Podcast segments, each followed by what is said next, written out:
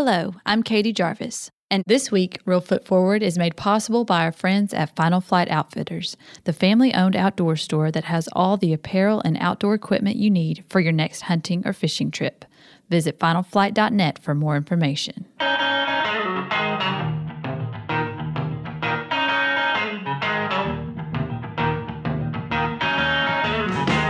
Welcome to Reelfoot Forward from Discovery Park of America, located up here in the corner of beautiful West Tennessee. Every day at our museum and Heritage Park, we inspire children and adults to see beyond. And each week, we do the same thing here on our podcast.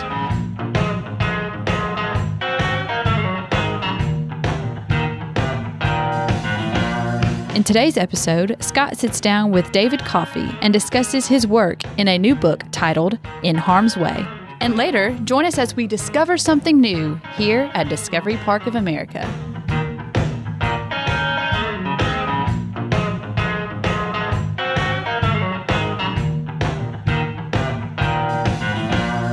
I'm Scott Williams, host of Reelfoot Forward, where each week we celebrate our little corner of the woods, just like at our museum and heritage park here in Union City. On this podcast, we explore the culture, spirit, accomplishments, and heritage of our incredibly beautiful and fertile home here in West Tennessee. Today, we're talking about heritage. We're talking history because our guest is a professor of history and chair of the Department of History and Philosophy at the University of Tennessee at Martin. He teaches classes in U.S. military and Mexican history. Welcome, David. Thank you. It's great to be here. So, David Coffey is my guest. Um, you know those websites, David, where you um, where you see where teachers are reviewed. Um, I right. I was you know doing a little research on you, and and a student wrote about you. So we'll find out if this is true or not.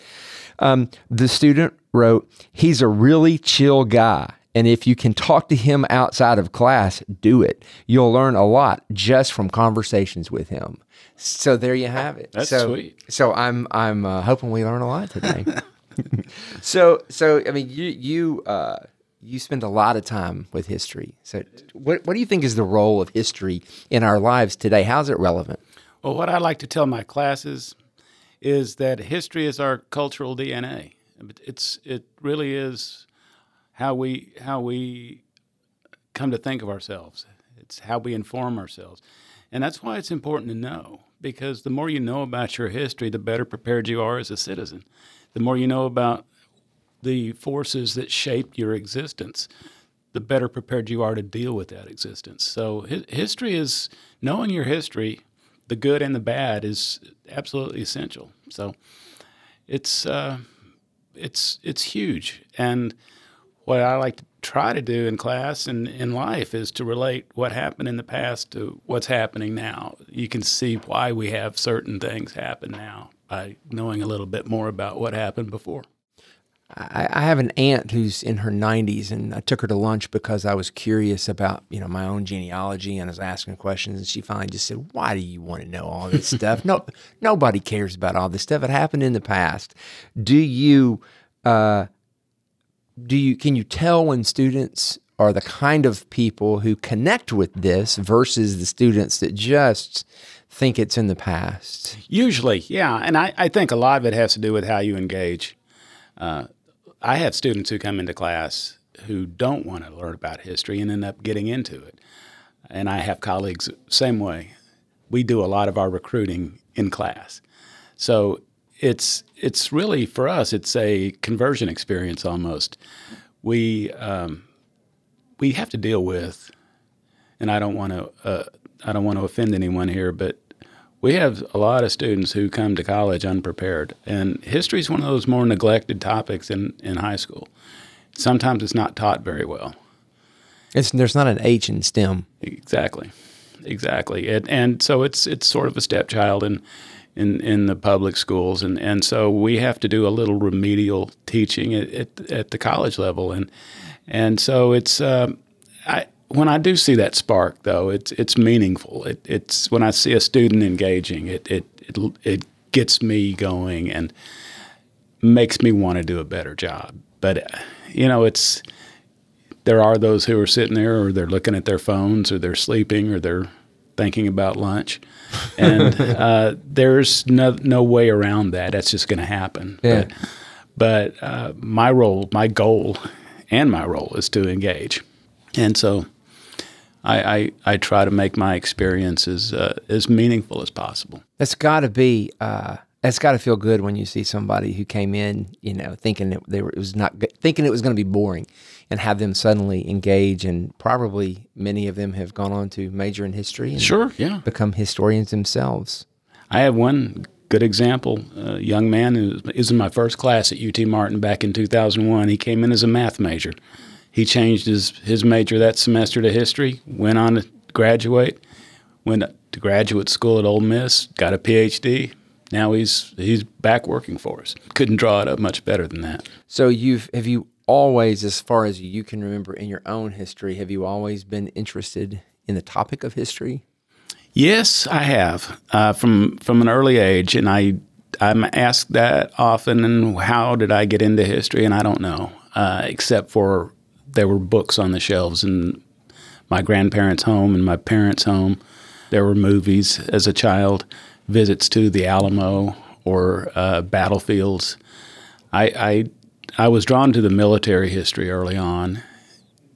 Maybe it was the uniforms or the pageantry or something, but uh, I've evolved over the years, but initially it was it, it was always there. I, I have pictures of me as a little kid in uniform. You know, it, uh, so I, I don't know what it was. Yeah, it's it's interesting how some kids connect with one thing, and in your case, you connected with it and then stayed on that path until you've really you're at the top of the mountain. Um, where where were you born? I don't believe you're from this area originally. Where where are you from, and what was your path? Well, I was born in New Mexico. My parents were living there briefly, and uh, they took me with them to Vernon, Texas, where my dad worked for about a year, and then we ultimately settled in Fort Worth, Texas, where I grew up. And and I went to high school in, in Fort Worth all four years. Um, and what high school did you Pas- go to? Paschal High School, It's where I went. Um, Paschal Panthers. small world. I'm class of '81. I'm 79. So, uh, We were there around the same time. yeah, we, were, our we- paths. we, we might have played on the soccer field together or something. We might have. Softball. yeah. But uh, yeah, it was a great place. We're, I'm going back in June for my 40th anniversary. Uh, Wow. So uh, They've they've lost my uh, contact information. I guess it's probably so. not a bad Yeah, thing. I don't get I don't get invited. But yeah, I, I so I spent um, most of my life in Fort Worth, and when I finished graduate school, I moved to Abilene, Texas, for a job. I worked out there for a couple of years, and then got this job, and I've been here since 2001.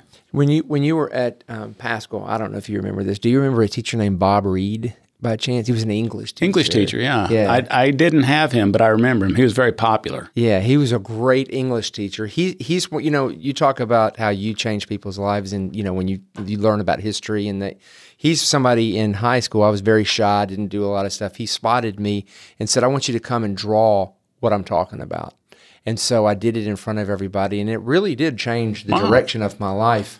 Um, I tracked him down once and sent him an email, but um, I don't know if he checks his email. He's retired. so um, anyway, if he if he's if he's listening, know, thank you, Bob Reed, and and teachers around the world. So, um, so you connected with history. Um, you've you've ended up here. Um, you've done so much work. I don't want to talk about the past too much. I want to talk about the present of history.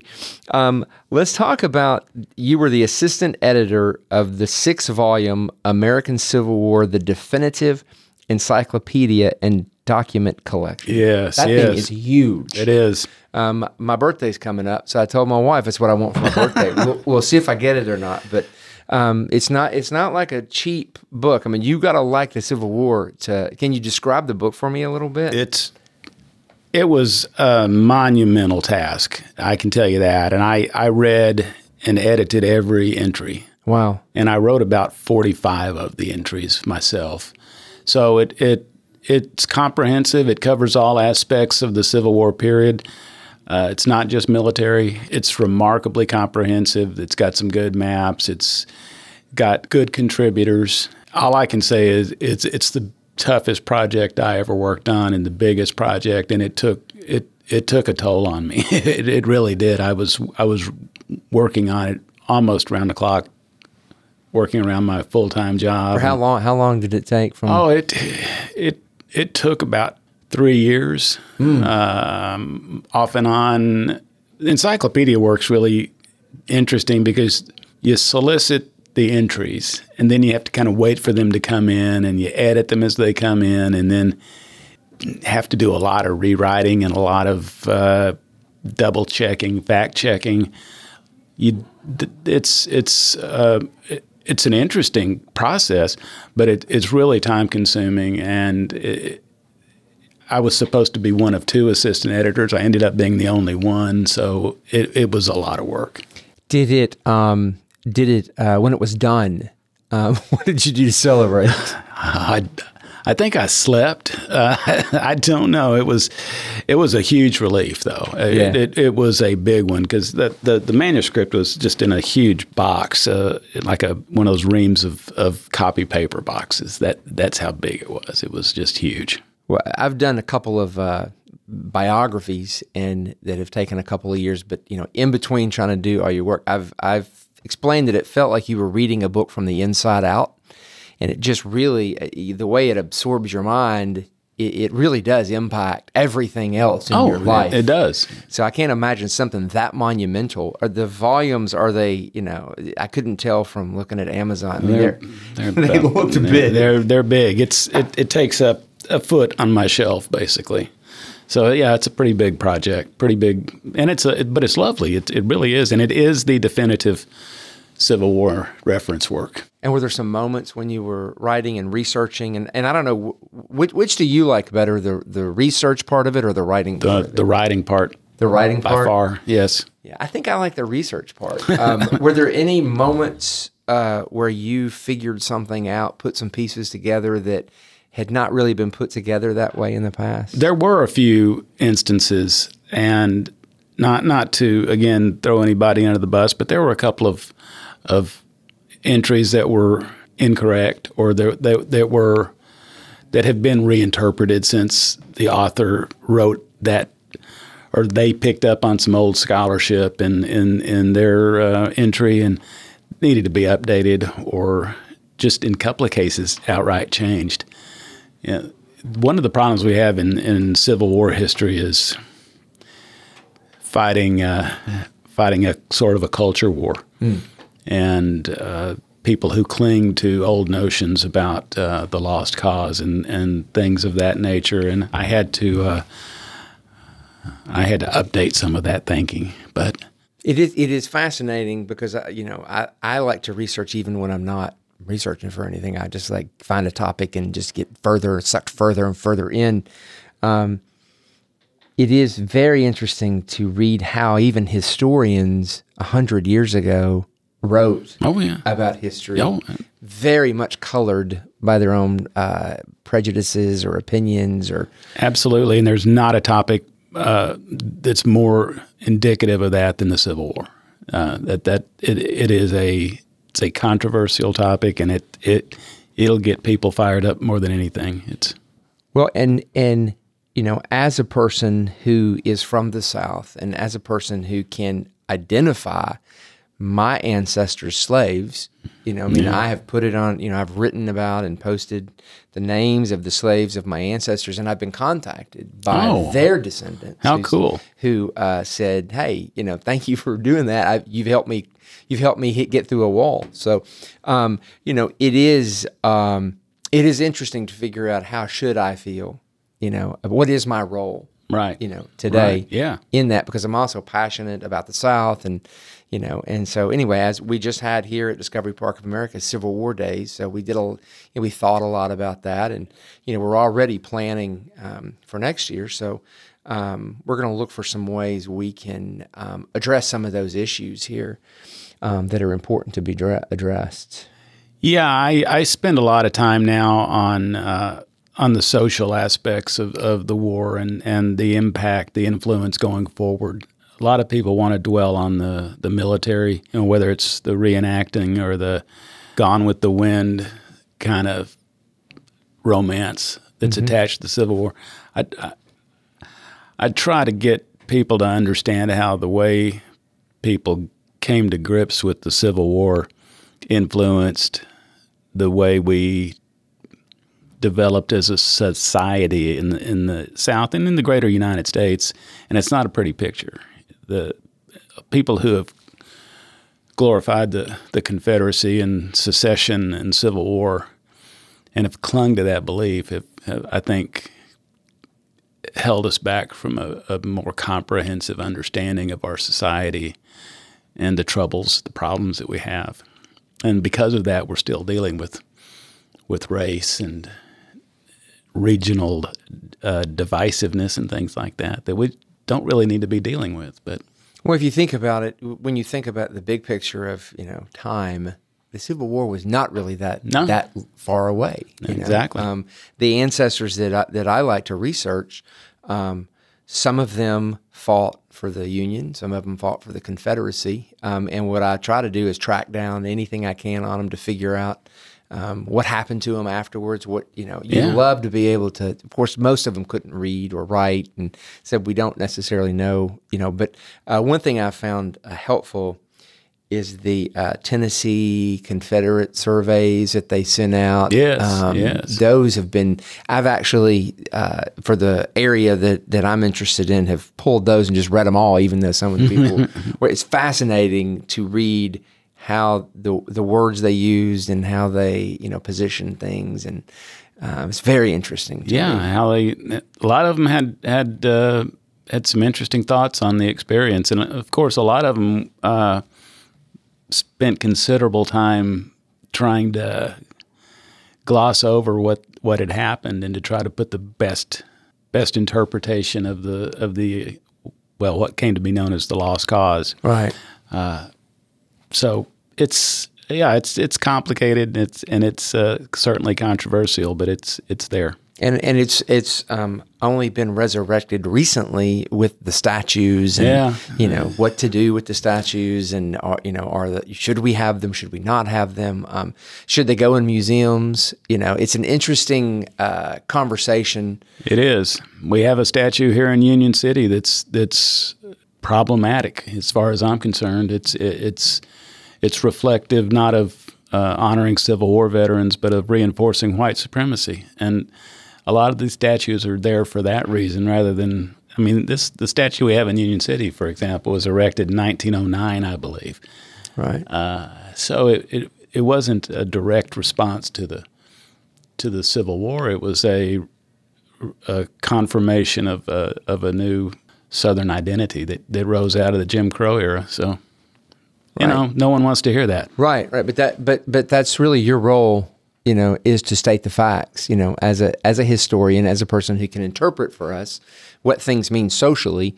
Um, that's more interesting to me than the factual. I mean, the factual part's important, but I'm also fascinated by what you do with the social ramifications of all these kind of things. Well, if you look at that that statue down in the park in Union City, it's it says to the soldiers who suffered in prisoner of war camps, who fought to preserve Anglo Saxon culture or Anglo Saxon civilization, I believe. It's a statement of white supremacy. And so the question is so, is, is it, uh, would it be an effective teaching tool to put something else up there yes. that then points out you know, which, you know, museums, the role of museums is to do exactly what you and I are doing right now, is to point those things out and to explain what they mean and why. And, and uh, it's up to others to figure out exactly what to yeah. do. And I, I've been dragged into this, this monuments controversy a few times now. I've, I've, i bet I've been a speaker at a, at a couple of occasions, and uh, I've I've done a little research as a as a result. But the uh, w- the question about what the pr- what's the proper way to do it uh, that I don't know if there's a r- correct answer. I, I, love what Mayor Landrieu did in, in New Orleans uh, a couple of years ago. His his reasoning behind that was was well articulated. I think what they've done in Memphis has been progressive, but I, I like what you suggested in that we don't necessarily need to take down statues or move them, but we need to maybe add to the interpretation uh, of the site. It would it would make me feel better if we said this is if we had a little kiosk next to that statue that explained the reasoning behind this, how statues like that came to be. It was all funded by the United Daughters of the Confederacy. Yeah.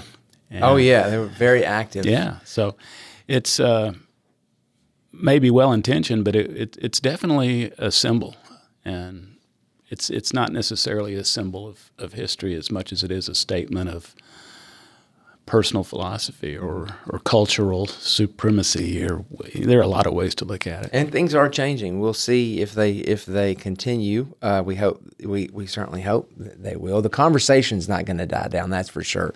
We'll continue that. Um, one one thing your your book that uh, just came out um, in harm's way, a history of the American military experience. You did this book with Gene Allen Smith and Kyle Longley. Um, it's a great book. Um, I just got it and I tore through it. Um, the thing that I liked about it the most, you or whoever wrote the preface addressed um, when you said instead of focusing exclusively on conflict, the book embraces political and diplomatic challenges, social and economic changes, philosophical and ideological debates, and technological advances. You wrote, most importantly, the authors want this book to be read, studied, and enjoyed. So I think that um, is an interesting thing that is reflected in a lot of your work is that it's enjoyable. that's my hope i don't i don't like reading history written for other historians i never have and i try not to write that way I, I really do hope that this book is enjoyable. It's it fills a niche in the uh, military history classroom, and I hope in in uh, popular consumption as well. It's it's it's it's written for a general reader. And Civil War is only a tiny bit of this book. Uh, this book covers all the way from the beginning.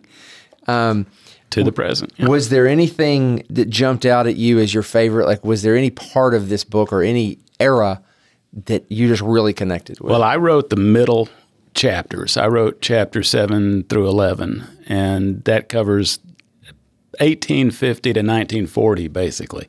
So I got a big chunk there. And it, it so I had the Civil War years, the uh, Indian War years after the Civil War. The parts that I find interesting uh, are the periods we don't look at a lot, like the 1850s, the stuff that went on in the 1850s before the Civil War. Like we made an attempt to use camels in the Southwest to, to move people and move freight. Didn't last long, but it was a novel experiment. Uh, the uh, and the, during the uh, interwar years between World War One and World War Two, a lot of cool stuff happened. A lot of uh, interesting uses of the military, like the support for the CCC and the technological developments, new weaponry, new new ways to approach warfare, uh, the lack of learning from past conflicts. Uh, it, you know, there's a lot in there that it's the military interventions in Latin America particularly interest me. That's what, what's so interesting to me, and I, uh, this has to happen to you all the time when you're watching you're watching the news, and the feeling is this is the first time anything's ever happened. When in fact, you know, we're not the first ones here. Oh yeah, You know, th- and we won't be the last ones here. You know, these kind of th- these conflicts, these you know, the social changes, and it's been happening. You know, now the the speed at which they're Oh, yeah. happening is speeding up. sure, but it's it's it's pretty relative. Yeah. Yeah, no, it is it is and that that comes out a little bit when I was when I was reading this. You've also you've done a lot of other books. Um, John Bell Hood and the Struggle for Atlanta, Soldier Princess, The Life and Legend of Agnes um, Salm-Salm in North America, Sheridan's Lieutenants, um, which I actually already had Oh, really? uh, before I even knew you. I Oh, had cool. it um, I brought it with me. It was on my shelf. Are there any of these that you've written that are like your very favorite? I've been really lucky in my in my career. I haven't written anything that I haven't been able to publish.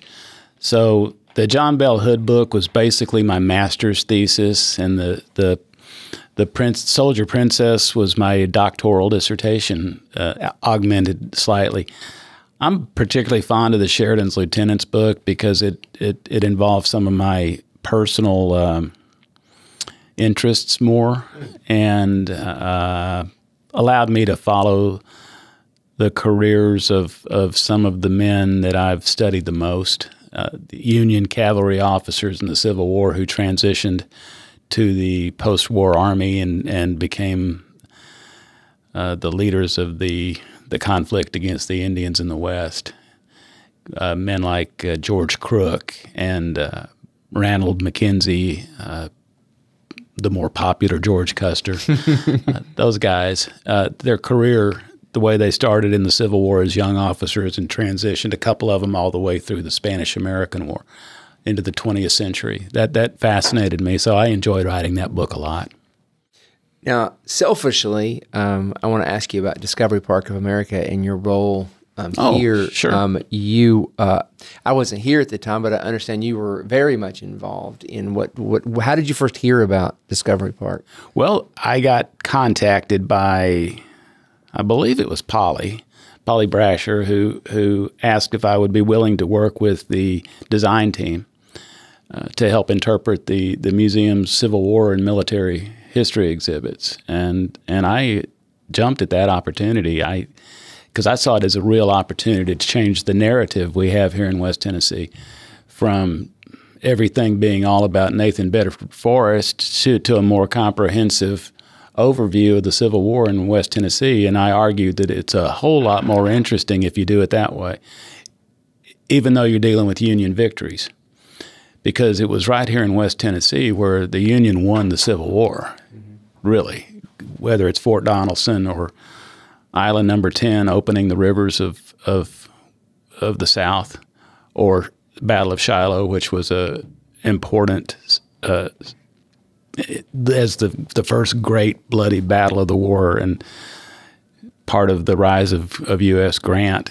And so I argued that that the comprehensive approach, you know, emphasizing the river warfare, the gunboats, the um, Union victories, the rise of Grant, it was a whole lot more important. Even if people didn't, local people didn't want to acknowledge that, it would it it might help attract visitors from other parts of the country. If it if it wasn't just about a, a Confederate story, if it was a if it was a total war story, uh, and to embrace the Union side and the Confederate side, and and so I I I think the design team did a great job of following some recommendations I, I made, and I, I, I helped. I went through the the the drawings and and and the the, the copy, and I felt like I I uh, made a nice contribution. No doubt. I mean, it's an incredible portion of. I mean, it's a big. It's probably all all in the biggest section. Yeah. that's here, um, and it covers a lot of ground. You know, from uh, the Revolutionary War um, all the way to today, and so it's uh, definitely an area that's very popular. We get a lot of people. You know, here who spend hours in those sections. You know, get, getting a sense. We've um, added to um, the experience now. Um, you probably haven't been here since uh, we added this, but you'll hear as you're walking around different uh, news reports from you know as far back as we could get. You know, on the radio and then World War II and Excellent. television, and you know, so it kind of supplements the experience of walking through and seeing everything. Um, so you'll have to check that I out. I will absolutely. Now, um, music history is is uh, I don't know if it's mu- is it music history or is it just music Well, that you're also into? It's well a little of both. a little bit. Uh, okay, tell, tell me about that. I am uh, I am in no way, shape, or form a music historian, but I have a deep appreciation for the history of particularly American uh, rock music and uh, the influence of uh, the, the African American influence on rock and blues and, and even country and and pop. You're certainly living in the right um, area. Oh yeah, when you get to live basically in the in the music triangle, it is, uh, West, West Tennessee with, between Nashville and Memphis, and with uh, Jackson there and Carl Perkins, and down in and Johnny Cash and just over in Arkansas, and Levon Helm down from Arkansas, and Right, Sleepy John Estes from Tina Turner. oh yeah, and, and the all that stuff around Muscle Shoals and Sheffield, Alabama, all that's in that, this region. So this, it really makes this the the epicenter of American music. And It's funny when people come here from you know Australia, you know, make it's like Mecca, Oh, yeah. and they have no, they don't understand that. Some people don't even really realize the the cultural uh, implications of this area. it's it's huge if you if you just look at Memphis, and you know, I, I think there's a tendency to think of Nashville as as Music City. I think that's what it, they call Nashville, but uh, but Memphis is tremendously influential in in not just blues uh, in in the history of rock and roll. If you were somebody, you came to Memphis to record, whether it's Dusty Springfield or the Rolling Stones. Right. You had, if you wanted to get legit, you had to go to Memphis or Muscle Shoals. Yeah, and, and it's work. crazy, and it? I love the whole Stax story. Oh, A yeah, lot of- the lot of people- Stax. Yeah, Stack Stax to me is an incredible Oh, I, visit. I love to tell the Stax story in class because Stax shows us what we can do as a people. You know, you had black kids and white kids playing music together at a time when that wasn't really culturally allowed, but they did it and they made it work and they made green onions. Yeah, I was just actually it's while you were talking, I was hearing Green Onions in, Yeah, in exactly. my head. And and you know, music does that. My favorite band growing up was the Allman Brothers Band, and a mixed race band, and uh, that gave me hope as a as a young person that they you know we can live and work and play together. Yeah. And and so that was you know when I think of the South, those are the things I embrace the the the the music, the the that side of the culture. So it's uh, it's important to me, and I, I, I I've enjoyed learning about it. Yeah, it, it the nice thing about living in this area that I've missed when I lived at other places is that you can you can read about something and then go there and visit and really experience it firsthand. And there are a lot of things. There are a lot of churches in the Oh, South, yes. you know, African American churches that are still singing that same music. And you know, I give me that any day. There wouldn't be Elvis without without that. That's You know, exactly right. There wouldn't be there wouldn't be Jerry Lee Lewis or or, or Wilson Pickett or James Brown. So it it's absolutely it's it's amazing whether it was a a rural church or a, a, a roadhouse or a, a honky tonk. These this this is really the we've birthed so many important musical events in our region. It's it's it's really something we should celebrate. Well, and it's a lot of things all came together from the you know the the agriculture, you know the type of work that was done, Yeah. how it was done. That you know. Anyway, yeah, agreed. But now you're not letting that stay in the history. You got a band of your own. Yes. Yes. What, what, what band are you in? Well, we have uh, a number of musical endeavors. I, I'm fortunate to get to work with some really talented people over at UT Martin. My wife uh, is the head of the music program there and is an internationally known percussionist. So music's a big part of our lives. And she's But- been on our podcast, Yeah. Julie Oh, Hill. that's yeah, I, she has indeed. And so uh, a, few years ago, actually before I met Julie, I started playing music with some of my colleagues at UT Martin, and we formed a group that we call the House Band. That's that's sort of the UT Martin House Band, and we play some original stuff. Uh, David Carithers, uh, English professor and head of the English department, English and Modern Foreign Languages department, and I wrote some songs, and uh, we we we play mostly covers, rock and roll stuff, a little country, a little blues, uh, and then we um, have a have a great time together. We've played some pretty good size events. We do soybean festival and some other things. Then we have a, a group that we get together occasionally. We call Ivory Tower of Power, which in, involves a horn section and uh, some some of the music faculty and students from the music department and and some of the house band guys. Julie playing drums, and then we have uh, David Carithers and I do sort of a singer songwriter thing.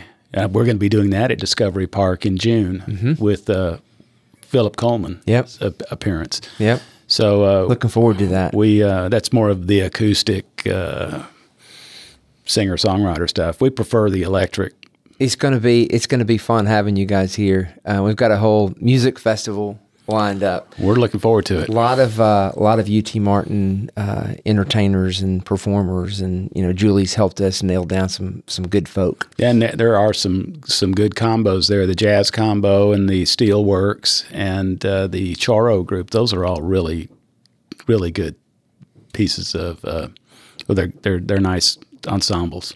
So um, when you or you and Julie, when you get ready to go on a uh, historical um, oriented visit, what what is your favorite type place to go um, when you want to both enjoy uh, an experience but also have some history mixed in?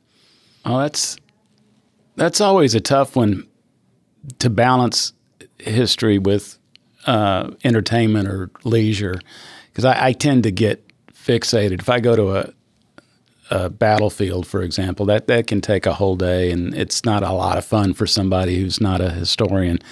But we've, we've really gone to some cool spots that had history. One of my favorite spots is the Dry Tortugas at Fort Jefferson. I mean, it takes a little effort to get there. It's a two hour boat ride from Key West, but there's this old gigantic brick fort that they built mm. prior to the Civil War.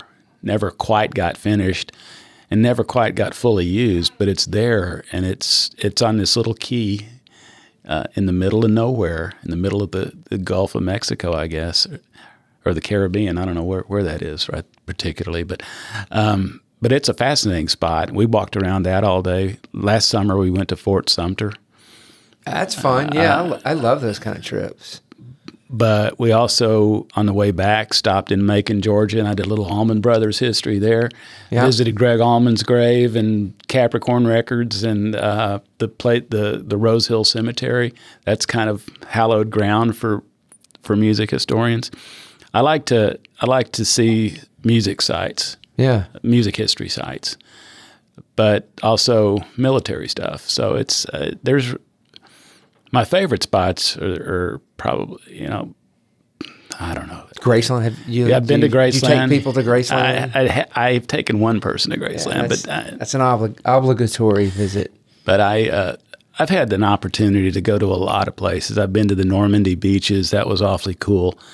A lot of World War II sites in in in Europe.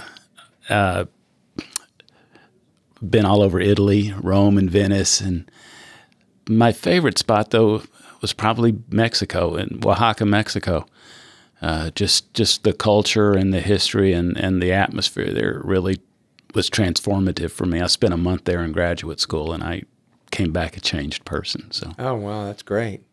Well of course Discovery Park of America is on your list as well. Oh, I'm yes. sure. I, um, I, I love coming to Discovery Park. Excellent. Well, thank you for the work that you did to make it become a reality so that you could share with everybody who visits here from around the world. And thank you for coming here to talk to us today. Robert Kirkland, the primary donor and catalyst for DPA, said in an interview when talking about why he loved history, we are in part who we were. And inspiring children and adults to experience inspiration from history is a big part of what our education team still does every single day here at our museum and park. Here's Andrew Gibson to share a bit of that history now.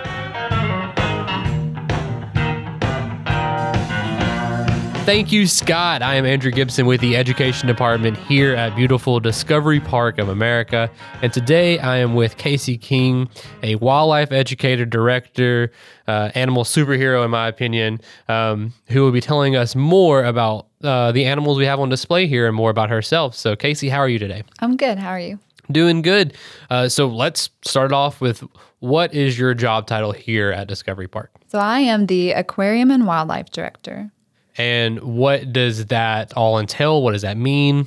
So I provide the animals that you see on exhibit in our regional gallery. So my job is to acquire those animals, but then also to take care of them to make sure that they have everything that they need to be healthy. So, what are some of the crucial things that require them to be healthy? So every animal is going to be different.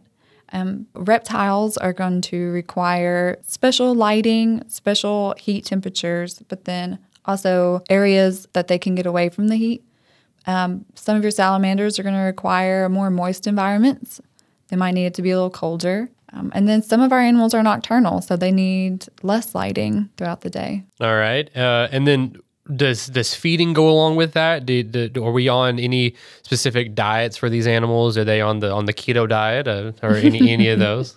So, depending on the animal, once again, depends on the frequency that they eat. So, your animals that have a higher metabolism eat more often. They'll eat either daily or multiple days throughout the week.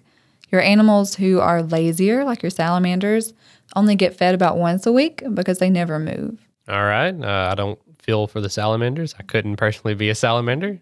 Uh, and then, um, so how do we get these animals? Do you just go out in the wild and pick them up, or, or have people kind of brought them in? What's the kind of plan of acquisition with those? So, we actually have a special permit through TWRA that allows us to have the animals that we have. So, we either have to get our animals directly from TWRA or we have to purchase them. So, we're not allowed to take animal donations and we're not allowed to go out and collect animals out of the wild. And uh, correct me if I'm wrong here, but uh, my wife was asking, asking me the other day about getting a pet turtle. Uh, and someone told me that in the state of Tennessee, it's illegal to own a turtle. Is that true? It used to be illegal. I think just recently the rules and regulations have changed. You still have to purchase the turtle, but it has to be purchased in state and you have to have proof of purchase. That way, if asked about it later on, you can show where you bought it and when you bought it. So, as someone who is looking at purchasing an animal, you need to do your research. And through my research, I have um, come across an interesting find about the turtle's respiration system. Uh, could you touch on that for a minute? So, what you're probably referring to is aquatic turtles. So, a lot of aquatic turtles like to spend several hours under the water. It provides them a place to sleep at night to get away from predation. So, they actually have three different ways that they can breathe. The first way, and the most used way, is through their lungs. So they breathe like we do. But while they're underwater, they can actually absorb oxygen from the water and breathe that way.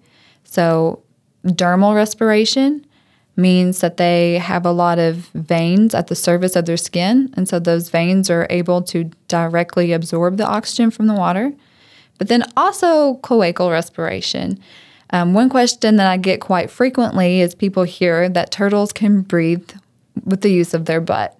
So, with cloacal respiration, they have these specialized sacs that are located in the region, and the water will run through those sacs.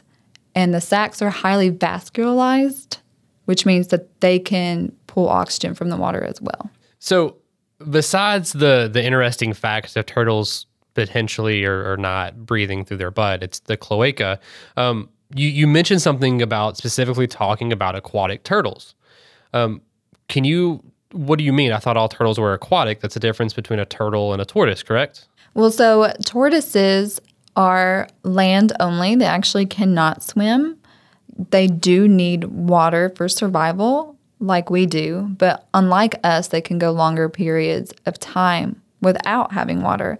And actually, what's interesting is those specialized sacs that I mentioned in aquatic turtles. A lot of terrestrial turtles will have those sacs, but instead of being used for breathing, they're actually used for water storage. So, what about um, like the eastern box turtle?